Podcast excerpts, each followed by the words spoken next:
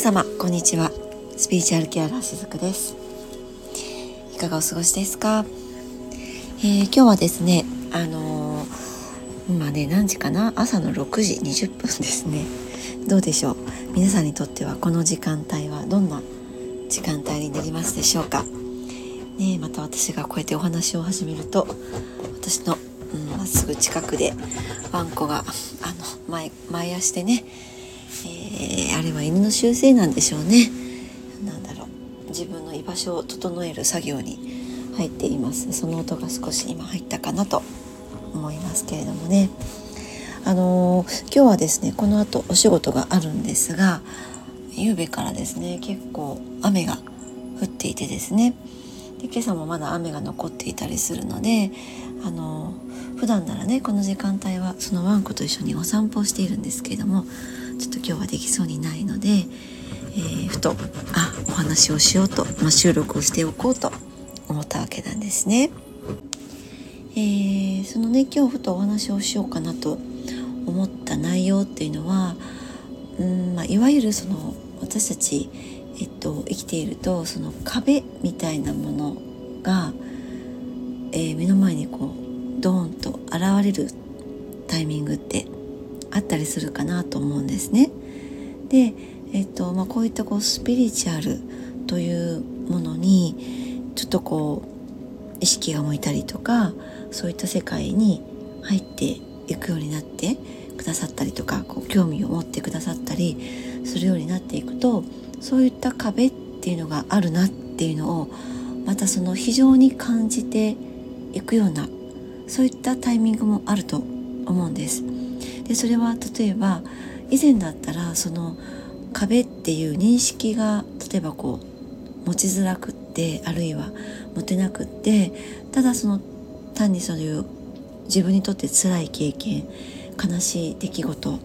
ね、しんどいなって思うこと、そういった出来事があ起こったなって、でまた起こったな、どうしてこんなことがまた私に起こるんだろうって、どうして私ばっかりがあって、あそういったふうにその若干その出来事を客観的に捉えるっていうよりかは、その時に感じた自分の感情の波の中に飲み込まれてしまってって、あそういったふうになってしまうことがもしかしたら多いかもしれないですよね。でもまあそういったこうね、そういった経験すらも経て、このような、えー、スピリチュアルというそういった世界を知っていく、まあ、きっかけになったりとか、そういった世界に興味を持ち始めてくださったりってね、そういう方もまた実際多くいらっしゃるかと思うんですよね。で、まあ、例えばそのスピリチュアルって、まあ、お勉強するものではないかなと私は思ってはいるんです。ただまあえっと一般的にまあそのスピリチュアルって結局目に見えない世界のことが、うん、まあ半分はそうなんですよね。でも実際はその目に見えない、えー、世界と目に見える世界のことを融合させていくことでもって自分の生き方を、まあ、見出していけることがスピリチュアルだとは私はねそういうふうに捉えているんですけど、そのじゃあどうしてそういった生き方が例えばこうしづらくってできなくって、あの自分のね感情の波に飲み込まれてしまうのかっていうと、やはりそのスピリチュアルの半分は見えない世界だからこそわからないわけなんですよね。それを実体的に捉えられない、まあ、そういった自分がそこにいるからだからこそ人は思い悩んで苦しむのかなとも思うんですよ。でもこのねスピリチュアルという世界に興味を持ってくださって、じゃあその時に結構その自分の中に壁があるなとか、まあそれはブロックがあるなとかね、えー、またこの壁が自分の目の前にやってきたなって、そういうふうに捉えていけるタイミングもまたあったりすると思うんです。その今までは単なる出来事、それに飲み込まれていた自分っていうふうに見ていたものが、壁という、まあ、そういったいわば一つの、うんまあ、ツールというふうに捉えることもできるかもしれないし、えー、本当にその壁という表現が、ええっと、しっくりくるようになってくると思うんです。で、今日はそのね、なぜ人生の中で壁があるのかっていう、そのいわゆるこう結構基本的なところみたいなね、そのお話をしていこうかなって思ったんですね。あの見える世界と見えない世界が同時に存在しているのがこの世界だっていう、まあ、その認識っていうのは非常に大切だと思っていて、でも、まあ、先ほども言ったように見えない世界ってじゃあどうやって、ね、それをあのそこに存在するって見えないじゃないですかね、わからないじゃないですかっていう話になるかなって思うんだけど、その見えない世界に関しては頭で理解しようとするのではなくて、あ、そういったものがあるんだっていう、その知るっていうことからまずは入っていくことが大事なんですね。で、もともとそれを感覚的に知っているっていう、そういった人たちももちろんいると思うんです。でも私もそうなんだけど、それを幼い頃は分かっていても、まあ、社会の中にこう入っていて、えー、それは小学生ぐらいの時からそうだけど、まあ、いわゆるその社会的なコミュニティというところに入っていくと、その自分の中にあったそういう感覚っていうのがどんどん、うんまあ、小さくなっていくんですよね。なぜならそれは外側の価値観に自分のそういったそのもともと持ってきた価値観っていうのをすり替えていきながら生きていくようになっていったわけなんですけれども、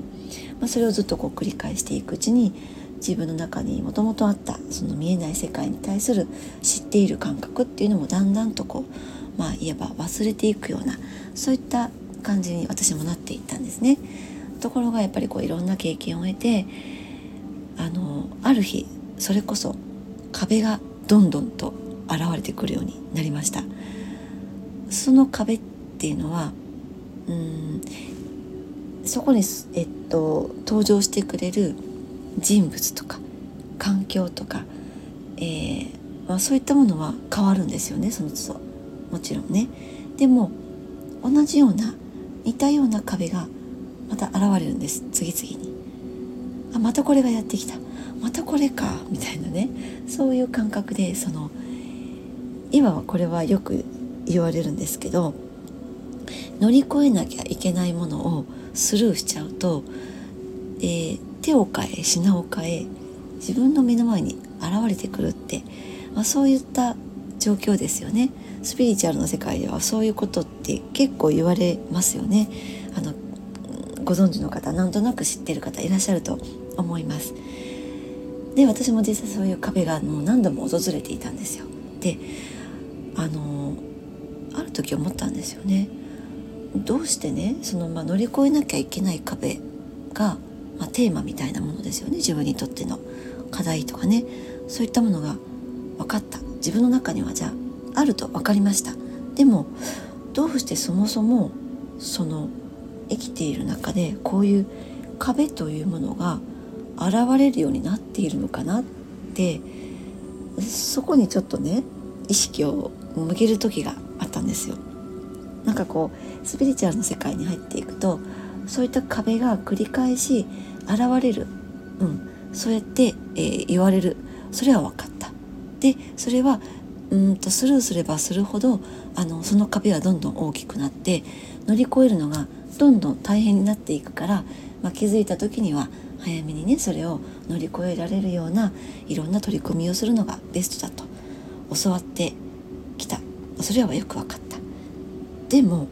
なんで壁があるのっていう感じだったんですよ。でね、この時に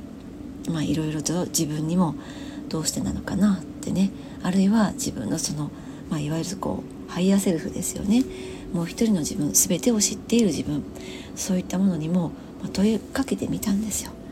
そしたらこんな答えが返ってきました。それはその双方がないとこの壁っていうのはそもそも起きないんだよっていうことなんです。あの双方っていうのは、じゃあ例えばその自分が人生をね自分の人生を歩こうと動き出す時に、まあ、前進しようとするベクトルがそこにあるとしますよね。でもそれを例えばその止めようとするベクトルもあるんです。でそれは一見こちら側のねこのさん次元のレベルに生きている人間側からすると、その自分が前に進もうとするそのベクトルを止めようとするベクトルなんていらないって感じるじゃないですか。そんなのがあるから私進めないんだよって。でも実はそのなんだろうな止めようとするベクトルこそが宇宙からのギフトなんだっていう感覚が自分の中に答えとして生まれたんですね。あの地震が起きる時もそうですよね。ふたつのプレートがこうドーンともともとそこにあるね、海底の深いところにある。でも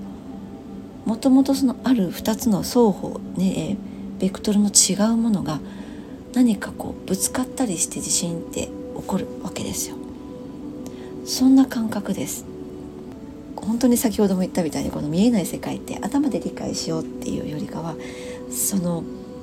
エネルギーで知るとかなんとなく感じるとかそういったものなので、本当にこの具現化がちょ具現化じゃないごめんなさいえっと言語化がね非常に難しいんですけれども、その何かが動き出す時って進もうとするベクトルとその反対的な、えー、ベクトルのものもその双方が、まあ、これは同じ周波数ですよ。あの周同じ周波数っていうものはあの大前提なんだけど、それが必要不可欠なんです。でそこで起こるものっていうのが先ほどから言っているそのこちら側の人間から見ると壁なんだけど、でも壁を乗り越えることで私たちって本当の意味で前進することができると思うんです。それは人間的に成長するであったりとか、魂のレベルでも成長するであったりとか、まあ、例えばその人間らしく、えっと、人間臭くその生き方として成長できるようになると、まあ、そういったもののためにこの壁というものがそもそもあるんだなと、そういった感覚に、えーまあ、なったわけなんですね。そうあのーまあ、実際にね生きている時に、まあ、壁が、ね、目の前にあるとそうは言ってもやっぱり今でも私もしんどくなることもあるんだけど、でも自分の中にあそっかこれはこの本当の意味で自分が前進するための